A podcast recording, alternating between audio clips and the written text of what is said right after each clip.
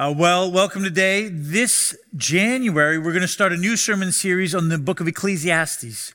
Uh, looking forward to it. It's going to be a great series. Now, I don't know if you have uh, are familiar with the book of Ecclesiastes, but it is this Old Testament book written by uh, someone who simply identifies themselves as the teacher. There are different theories about who that is, but but this particular person, he just writes. Uh, he takes this fascinating look into human life. He delves sort of into every aspect of human existence that is so important to us. He talks about wisdom and pleasure and money and work and, and riches and friendship and love and death and, and the folly of it all. And along the way, he makes these profound observations and he comes up with these challenges along the way and he just kind of sits back and he examines all of life in light of what he has seen and observed. But at the very end at the very end he sort of steps back and he examines it all and he he comes to a conclusion. He he asks himself you know what does it all mean? What, what, what can we conclude from everything that we've seen and observed? And this is what he says now all has been heard. Here's the conclusion of the matter. Fear God and keep his commandments, for this is the duty of mankind. He says, he says, this is the conclusion. This is what I draw from all that I have seen and heard and understood.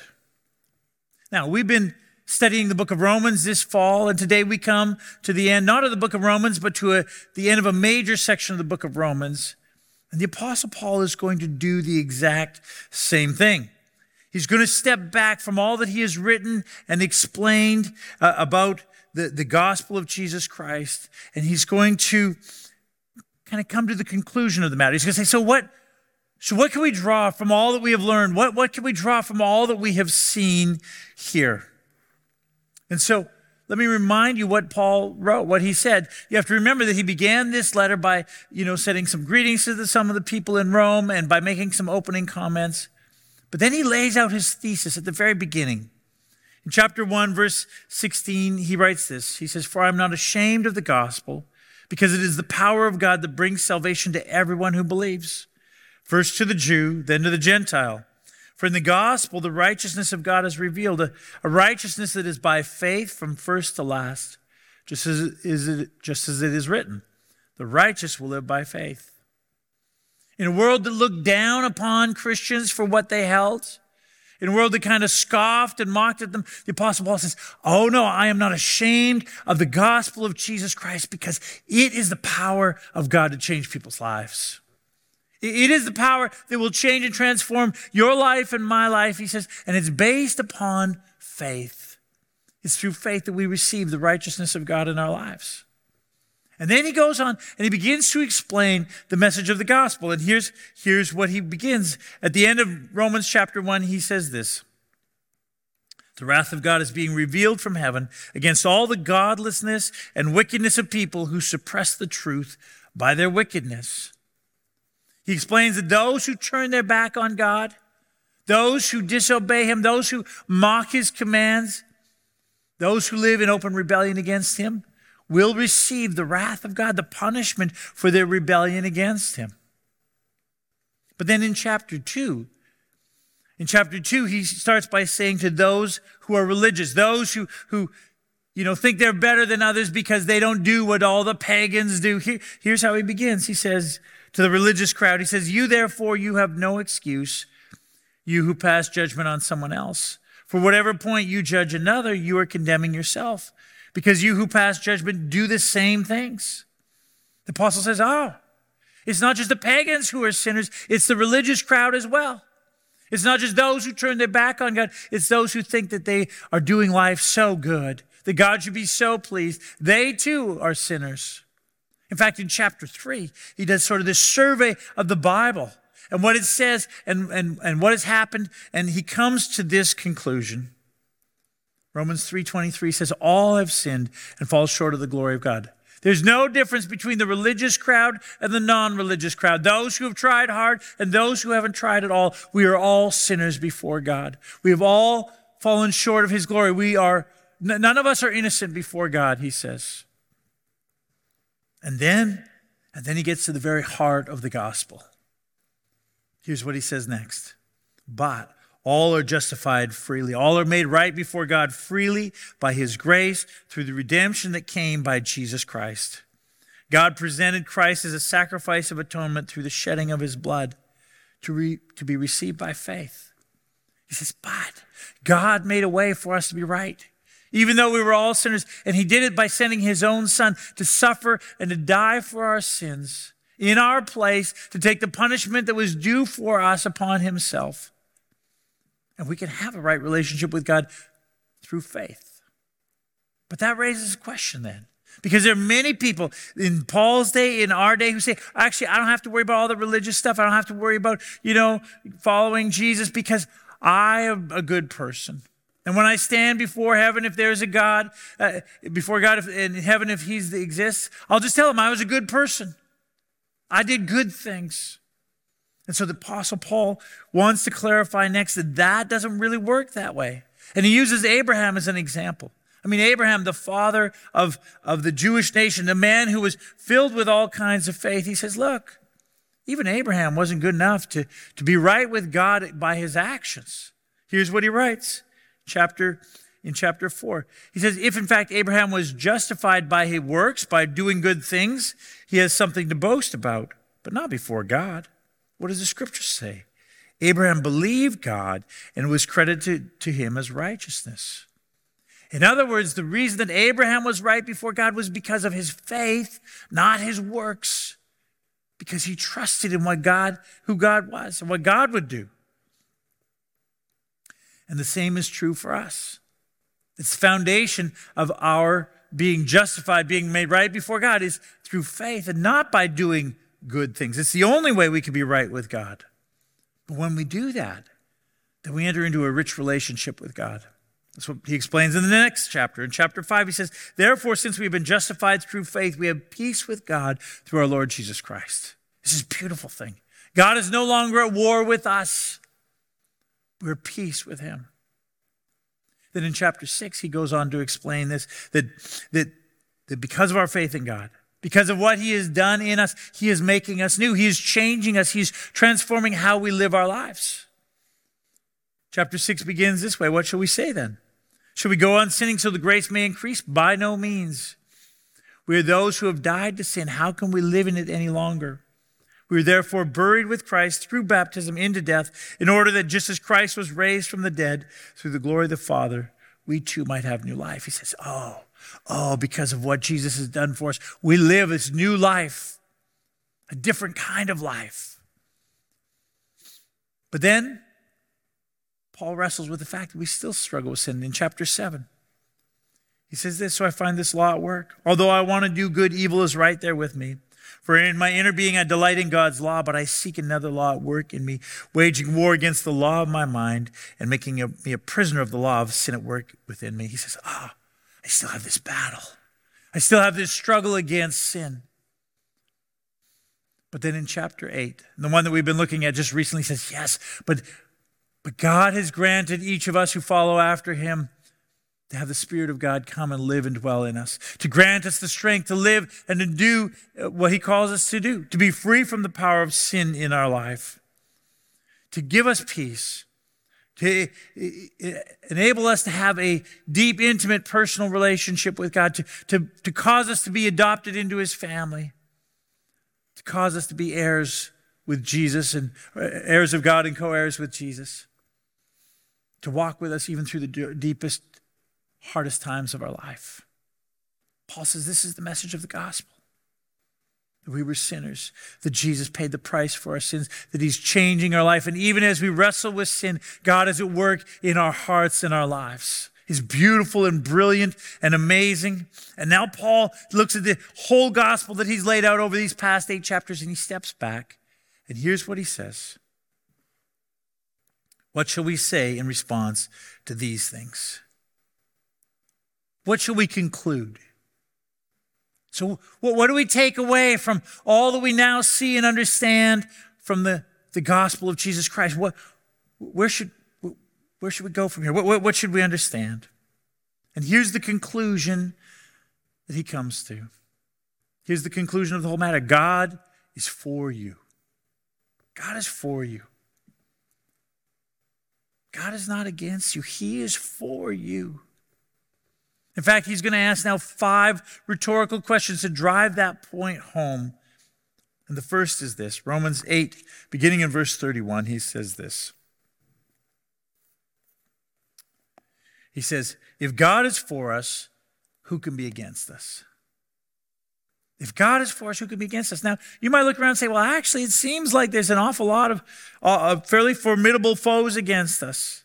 I mean, we live in a culture that seems to be turning fairly rapidly against all things Christian, Christian values, and, and anything really related to it. And if you, if you read the news, the secular news, and even if you read sort of the news in the Christian world, it's a lot of negative news.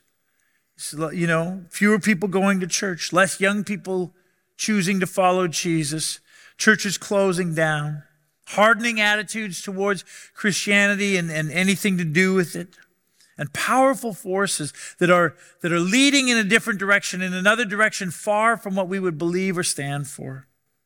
And you know, if you read that, it's possible to become discouraged.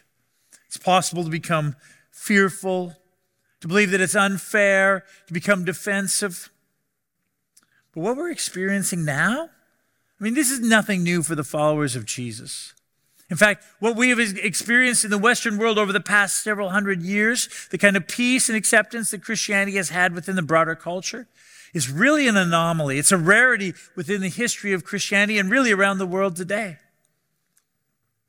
It certainly would have been a foreign idea to the readers uh, of the book of Romans when Paul first wrote it. People of God have always faced opposition and pressure and sometimes outright persecution. So we shouldn't be surprised by what we're seeing, nor should we be alarmed, nor, nor discouraged. Because if you understand the gospel, you understand that God is for us. And if He is for us, then who can be against us?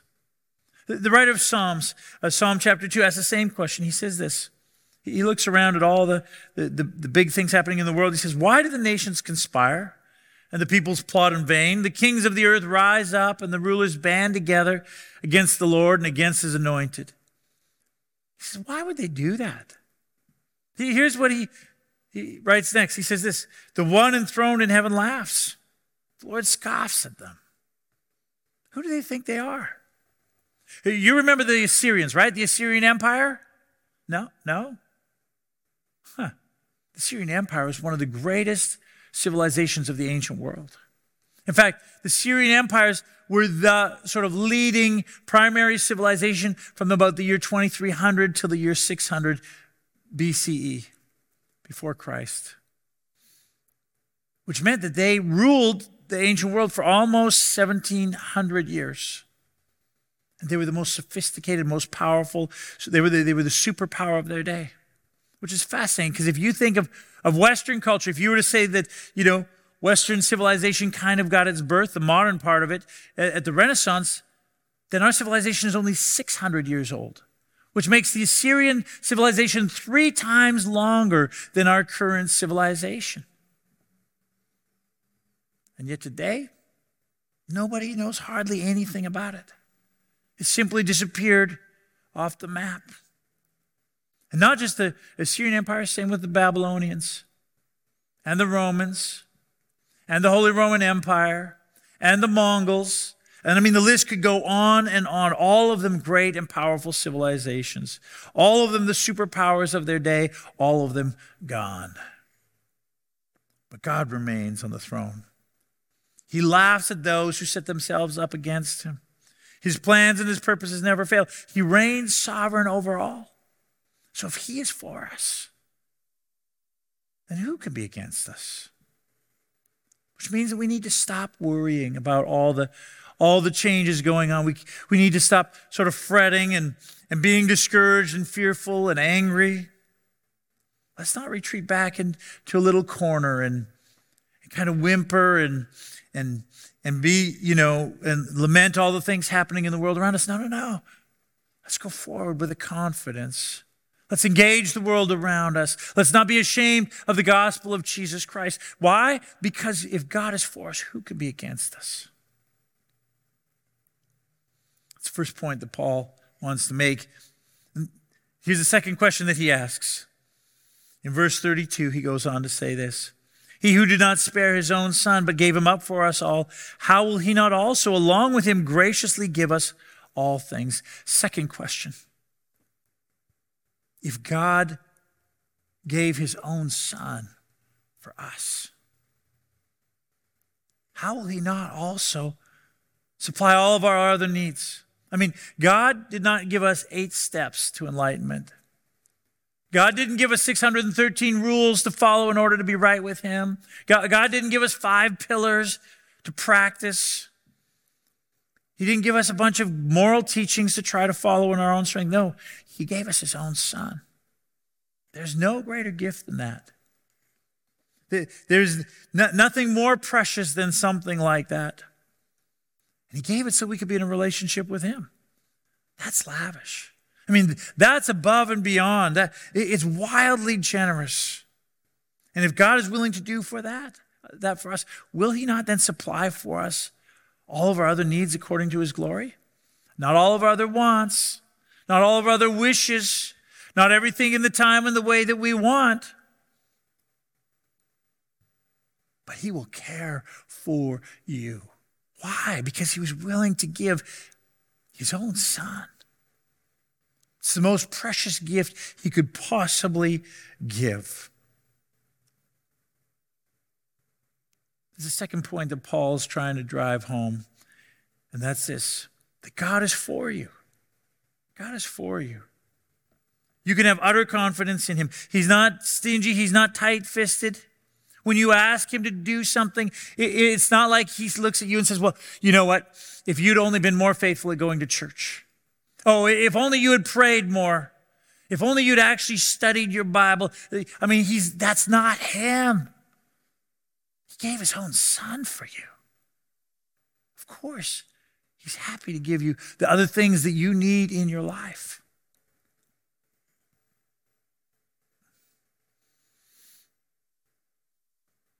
God is for you. He's never against you. It's the second thing Paul points. Here's the third question that he asks you Who will bring any charges against those whom God has chosen? It is God who justifies. You know who brings charges against you and me? Satan, the devil. The book of Revelations tells us that he is the accuser of the brothers and sisters, of the, of the saints, of the believers, and he accuses us before God day and night. And you know he has good reason to. You know why? Because even after all that God has done for us, we still rebel against him. We still do things against his holy nature. We still sin in all kinds of ways. And so Satan has good reason to accuse us. And we cannot defend ourselves in any way. Why? Because we know that we've done those things. So who defends us before God? God does. God justifies us. God points to what his son Jesus has done for us on the cross. Now, why would God do that? What, why does God do that? I mean, here's the point the, the, the pattern that Paul is getting at, and, and you see it again and again. Here's why because God is for us, He's not against us, He's for us. Next question Who then is the one who condemns? No one. Christ Jesus, who died more than that, who was raised to life, is at the right hand of God and is also interceding for us. You know, if the world puts pressure upon us, and if Satan and the devil, Satan the devil, if he accuses us, then often the condemnation that comes into our own world, into our life, comes from ourselves. I mean, I don't know about you, but there's sometimes when I just think to myself, I think, John, I can't believe you did that. You're so stupid. You're so dumb. You're, you're such a loser. I mean, how could you do something like that? I just feel all this condemnation in my life. And, and maybe you've had those same kind of thoughts. Maybe they come from your head. Maybe they come from someone else who has said things to you that just rattle around in your head. You're someone that you love, somebody that you, that you, that you respected said, you know, you were a mistake. No one ever really wanted you. Or they say, you're a loser. Or you will never, you will never make it. No one wants you. No, no one loves you. I mean, those things, they rattle in your head and they condemn you. And there have been times when I have failed to live the way that Jesus calls me to, when I sin again, when I don't live to, to, to, to, to what he calls me to. And, and sometimes I just think to myself, I am not a good Christian. And there have been times where I've thought, I, I don't even know if I'm a Christian. I mean, uh, uh is this is this qualified to be a, a Christian? And maybe you felt that same way as well. Here's the thing that you need to understand you, you didn't choose God, He chose you. That's what Paul says just before this passage. God foreknew you, He predestined you, He called you, He justified you, He glorified you. This is the good news of the gospel. He did it all. In God's eyes, you are not stupid. In His eyes, you're not a loser. You're not a mistake or unwanted or unloved. He chose you. He chose you. You know, uh, a number of years ago, we had a, a lady in our community group, just a, such a lovely lady. Um, but she told us that when she was in her in her really early teens, I think, she said that her mother utterly rejected her and her sister. Simply said, "I want nothing to do with you. I, I, I never want to see you again." You can imagine the kind of pain and, and hurt that caused her. And she said, she told us then, it, when she was in our community group, she was now in her mid 20s. She said uh, that she had been earlier that week in the grocery store with her brand new baby, whom her mother had never met. She hadn't seen her mother for years. And she was going in the grocery store, she was shopping and putting things in her cart. And she looked up and she saw her mother at the end of the aisle. And her mother saw her, and her mother turned around and, and headed away as quickly as she could. She wouldn't even see her own daughter or her granddaughter. Incredibly painful experience for, for her. But God would never do that. God would never do that. In fact, He does the opposite. He chooses you. He brings you into His family, He gives His Son for you. You see, God God is for you. And therefore, therefore there's no condemnation for you. And he doesn't and your salvation doesn't depend upon what you do. It's not based on whether you are a good enough Christian. If you do it right, it's based on what God has done for you. So there's no condemnation for you if you're in Christ Jesus. Why? Here again is what the apostle Paul's driving because God is for you. Because he's for you. He did it all. One more question Who shall separate us from the love of Christ? And he starts by listing these things. He says, Shall trouble or hardship or persecution or famine or nakedness or danger or sword? You know, all of those things, they happen to Christians, right? To good Christians to Bible believing, praying, living out their life for Jesus kind of Christians. And sometimes when those happens, we're tempted to wonder, God, have you abandoned us? I mean, really, is this, is this, I mean, you know, where are you in all of this? It's what Paul is referencing when he quotes the next line. It comes from, from uh, the book of Psalms, chapter 44. It says this For your sake we face death all day long. We're considered as sheep to be slaughtered. The writer of the Psalms feels that God has abandoned him. In fact, if you go back and read the Psalm, he explains that he explains, he's telling God, he said, We're doing everything right. We're not abandoning you, God. We're living by what you call us to, and yet you still, you know, these hard things are happening in our life. It feels like we're sheep to the slaughter, that you just don't care. But Paul sees it exactly the opposite way. He says, because of the death of Jesus and then his resurrection, because of the great victory that comes out of that, when we experience hardships, when we experience difficulties in our life, it's not any way suggests that God doesn't love us. It doesn't come between God's love for us at all. Rather, it leads, it, it shows us that God is leading to a great victory. And that's what he says next. He says this, knowing all these things, we are more than conquerors through him who loved us. Now that phrase, more than conquerors, I mean, in Greek, it's only one word. It's the word uh, hypernikon. And you could hear the, the prefix are hyper, super conquerors. Let me explain what Paul is getting at there. Uh, a couple of weeks ago, uh, the beloved Green Bay Packers uh, lost a football game to the evil Pittsburgh Steelers. Uh, and um, and the, the, the, final score of that game uh, was 19 to 23. Now, those who would cheer for the evil Steelers would say, well, look, that was a great win. But you have to know there was only a four point difference. Only four points. Really, it was a fluke that they won. In fact, I didn't see the game, but I'll bet you it was due to bad roughing. If I, if I, you know, I'm sure that would be the case.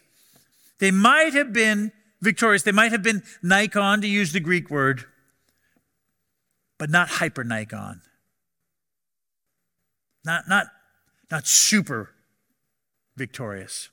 However, about a week uh, later, in the Euro Cup qualifications, if you don't know what that is, that's the soccer uh, in the in Europe. In that, in one of the qualifications, France beat Gibraltar 14 to one. No, 14 to nothing, actually. I think in soccer. In soccer. Now that, that very clearly was an undeniable victory, victory in that game. That, that's more than conquerors. That's hyper Nikon. And that's the kind of victory Paul says that awaits us.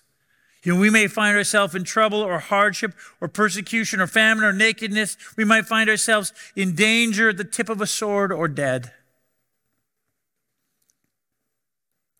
But Paul says, don't worry. Don't worry. We are more than conquerors. In fact, in another place, he says this No eye has seen, no ear has heard, no mind has imagined what God has prepared for those who love him. Why? Because God is for us. Because he loves us so much. What can separate you from the love of God for you? Paul says, nothing. Nothing in this life, not even death, can separate you from God's love. He says, neither angels nor demons not the most powerful spiritual beings in the universe, not, not even the most darkest powers of hell can drag you away from the love that God has for you. He says, not the present nor the future. Not what has happened in your past or what you have done. Not if you have left your wife, abandoned your children, stole from your employer, had an abortion, hated your mother, murdered your father, lived in abject failure as a Christian. Nothing in your past can separate you from how much God loves you. And nothing that you will do, and you don't know what you're all going to do, nothing that you will do will separate you from how much He loves you. No powers, he goes on to say, not, not the power of your career, not the power of money, not the power of fear, not the power of an addiction. There are no powers that can separate you from the love of God for you. And not height, he says, nor depth. There is no place that you can, can flee from his spirit. You can move, go to the highest place, sink to the lowest depth. He still loves you.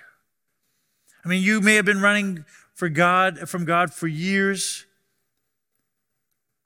but it doesn't change his love for you. I mean, Jesus tells a story of, of, uh, of a father whose son came to him and, and said, Look, I want half of the inheritance. In other words, I wish you were dead, Dad. Give me my money. And his father gives him the money, and he goes off, and every day he squanders it in a faraway land. And every day his father comes to the, to the road and looks down the road, waiting to see if his son has, re, has returned. And on the day when his son has squandered it all and is in desperate need and comes sl- sl- slumping back home, his father sees him down the road and he hikes up his robe and he runs to his son and he throws his arms around him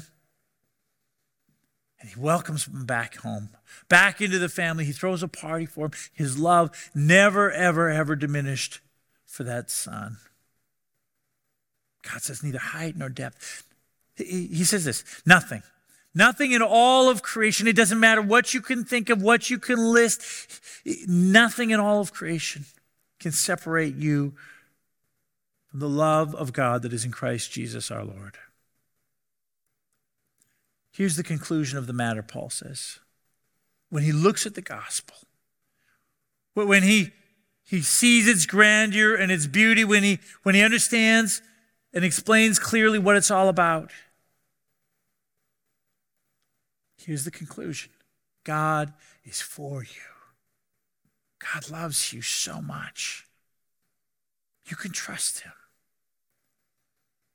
You can lean into Him. You can live into that. You can stand on that. You can live your life fully.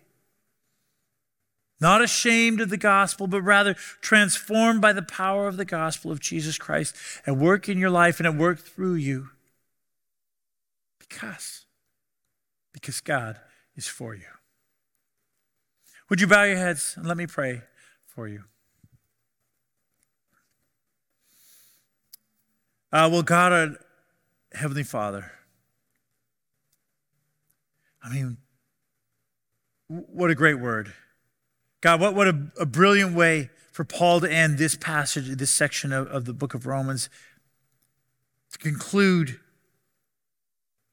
the gospel of Jesus Christ, that you are for us.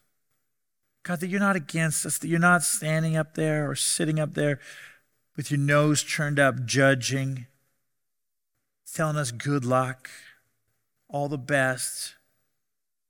No, no, God, you, you're for us in every way. You're for us because of what Jesus has done for us on the cross. God, may we live in light of that. May there come a strength and a confidence and a joy and a peace in our life, God, as we rest in that, as we let that sink deep, deep into our hearts. That you are for us that you love us, that you will never let us go. Oh God, thank you for your grace in our life. Thank you for your care for us. Thank you for who you are. We pray it in Jesus' name. Amen. Well, thank you for coming and joining us today. I hope you're encouraged. We serve such a good God. Uh, let me send you with these words from the Apostle Paul. Ephesians chapter 3 says this for this reason, I kneel before the Father, from whom every family in heaven and on earth derives its name. I pray that out of his glorious riches he may strengthen you with power through his Spirit in your inner being, so that Christ may dwell in your hearts through faith. And I pray that you, being rooted and established in love, may have power, together with all of the Lord's people, to grasp how wide and long and high and deep is the love of Christ, and to know this love that surpasses knowledge you may be filled to the measure of all the fullness of God. God bless you as you follow after him. Have a great Sunday. We'll see you next week.